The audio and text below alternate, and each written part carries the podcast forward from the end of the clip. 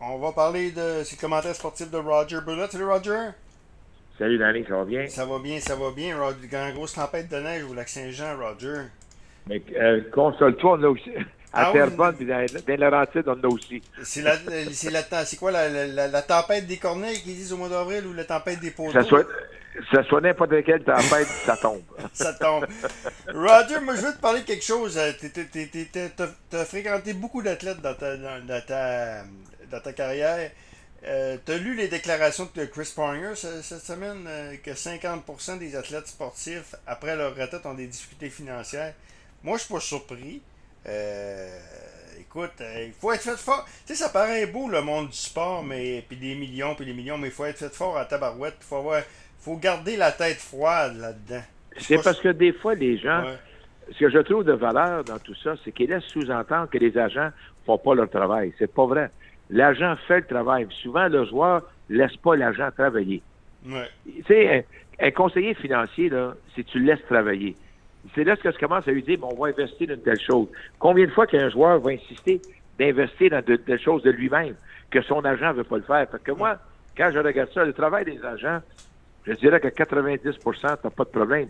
Le problème majeur, c'est le joueur qui va avoir une grosse maison. L'agent va dire, écoute bien, prends-en pas de si grosse. Ah, j'aime bien avoir une grosse maison à 4 millions. Mais Le l'agent char, dire, la, la voiture, la, la Porsche, Ouais. euh, t'es, euh, Mais souvent, ouais, ben, ça, c'est le joueur. ouais. C'est pas, c'est pas l'agent. L'agent va te dire non, mais lui va te dire oui, mais joue dans la Ligue nationale ou joue dans, dans la Ligue de baseball des majeurs. C'est là qu'est ton problème. C'est le, c'est l'ingérence de la part de l'athlète. La- les familles aussi. Les familles Mais aussi. Les familles qui empruntent, qui oublient de, qui oublient de remettre. Et toi, comme bon gars, tu le mets à ta famille en espérant qu'ils vont te le remettre. Non? Mais souvent, plus souvent qu'autrement, Danny, c'est le joueur qui insiste de faire faire des placements. Parce que je connais beaucoup d'agents que leurs joueurs, ils ont bien des ben, ben, ben, ben, des fins de carrière incroyables. Mais euh, c'est pas tous des Serge Savard qui ont investi après leur retraite. Qui, euh, Yves Racine. Ouais, t'en as beaucoup, là. Ouais. T'en as beaucoup. Oh non, t'en as beaucoup, euh, Danny. Ok. T'en as ok. beaucoup, mais pas nécessairement dans- comme ça, Chavard l'a fait, mais t'en as beaucoup. Ok, ok. Mais, euh, tu sais, je veux dire, c'est. C'est- l'aspect de la gang aussi, j'imagine. C'est un peu comme dans la vraie vie. Hein? Souvent, le, le- le vo- on veut avoir ce que le voisin a. euh, tu euh, Mais t'as l'autre Ouais. côté aussi, parce que souvent, c'est pas parce que t'es riche que t'es un bon homme d'affaires. ouais. C'est parce que c'est les gens autour de toi qui t'ont rendu un homme d'affaires. Mm. Et souvent, l'athlète, il comprend pas. Lui, c'est le bailleur de fonds pour commencer. Et ensuite, la, la compagnie va grandir. Mais laisse la compagnie grandir et fait pas d'ingérence. Hum, hum. Et là, ça va être du succès. Ouais. Euh, tu sais, il y en a plusieurs des joueurs que je connais. Jack, euh, Jack Clark qui a fait faillite. Euh, Lenny Dykstra, lui, c'était c'était- c'était Ouais. incroyable. Mais oui, mais il faut Ouais. que tu regardes ce qu'ils ont fait. Pourquoi Ouais. ils ont fait faillite? Ouais. C'est ça, faut pas que tu oublies. Ouais. Il y a Romeo Jagger, le gambling. Dans le cas de Jagger, on dit, les rumeurs disent que Mais, c'est le gambling. tu peux en nommer, peux en nommer 10, mais t'en Ouais. nommer 40, ça va bien. Ouais, je veux pas les nommer. Non, non, c'est sûr. Mais c'est triste pareil de voir ça pareil. Puis, euh, Ah, sans aucun doute. Ça, je suis d'accord avec toi. euh, Cole Caulfield est en feu, hein? C'est incroyable. C'est. Le Cole Caulfield qu'on voit là, on s'aperçoit jusqu'à quel point que des fois, des gens qui font la couverture d'une équipe, euh, ça devient des gens qui analysent un joueur selon les statistiques et non pas le talent. Mm. Souviens-toi que c'était quoi l'histoire? On l'envoie, on l'envoie des mineurs, on voit ça des mineurs. Soudainement, on met un entraîneur, un autre à sa place, puis whoop, il marque comme un déchaîné. Mm. Alors, c'est pour ça que des fois, le, le système de jeu va influencer beaucoup le résultat d'un joueur. Mm. Je regarde Caulfield aller, je regarde Suzuki aller, je les vois pas souvent dans la zone du Canadien. Quand je les vois dans la zone du Canadien, ils n'ont pas trop, trop souvent dans le coin défensif. Pas souvent. Ouais. Mais, Mais c'est ça que l'entraîneur veut, puis ils font le travail. mais tu sais, Michel Bergeron, c'est-tu Michel Bergeron qui disait ça? À un moment donné, on oublie, on oublie qu'est-ce qu'il a rendu à la Ligue nationale. Cole Caulfield, c'est un marqueur. hein.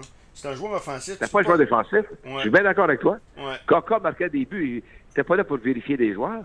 Mm. Regarde c'est ce qu'on a fait avec Dano. Dano, on le faisait surveiller des joueurs. Là, maintenant, on le faire les deux, puis il marque. Ouais. Fait que des fois, c'est ton système de jeu qui t'empêche de voir un jeune percer. Mm. Tu sais, la plus belle preuve l'autre jour, là, quand tu as eu le 2 contre, le deux contre personne, là, là quand arrivé à la ligne bleue, il a fait quoi avec la rondelle, là? Il l'a passé à l'autre. Mm. Pourquoi? Parce qu'il savait que le gars n'était pas y mettre la rondelle. Mm. Et c'est ça, un marqueur. Ouais. Un marqueur, tu as deux contre personne, tu donnes la rondelle à l'autre, puis l'autre va te le remettre. Suzuki a fait quoi? de- C'est comme ça que ça marche. Ouais. Tu mets la rondelle au marqueur, puis le marqueur doit se passer dans une position pour marquer. Mm. Il y a Caulfield le fait. Ah, encore hier, un but spectaculaire Ah, encore hier. Moi, je pense là, moi, là, ouais. Il me fait penser à Yvan Cournoyer, là. Trompez-vous pas, là. J'étais trop jeune dans le cas de là. Euh, Mais c'est pas grave, on connaît pas Babe Ruth, mon Dieu, c'est sûr, c'est sûr, c'est sûr. Mais euh, non, regarde, c'est- de très très bel augure dans le cas de, de Cole Coffee. Tu penses que Carey Price va revenir d'ici la fin de l'année? Excuse-moi, ça a coupé. Euh, Tu penses que Carey Price va revenir d'ici la fin de l'année? Sûrement une coupe de Sans aucun coupe, doute. coupe de match. Sans aucun doute. Il y a pas Pour deux raisons. La Ouais. première, pour l'organisation, voir où ce qu'il est, et pour lui personnellement aussi. Ouais. Il veut voir quelle place qu'il est rendu. Au moins, Sans aucun doute, on va le voir. un, au moins un, un, un 3-4 pattes. Hey, en terminant, Tiger. Incroyable, hein?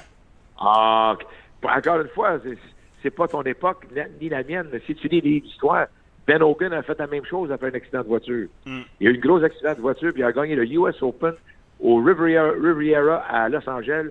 Et qui a monté le 18 trou, le 18e, il avait tellement mal au dos qu'il a monté à genoux Hey. Pour gagner le tournoi.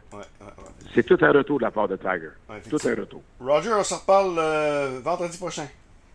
On t'écoute. Commentaire de. Roger pour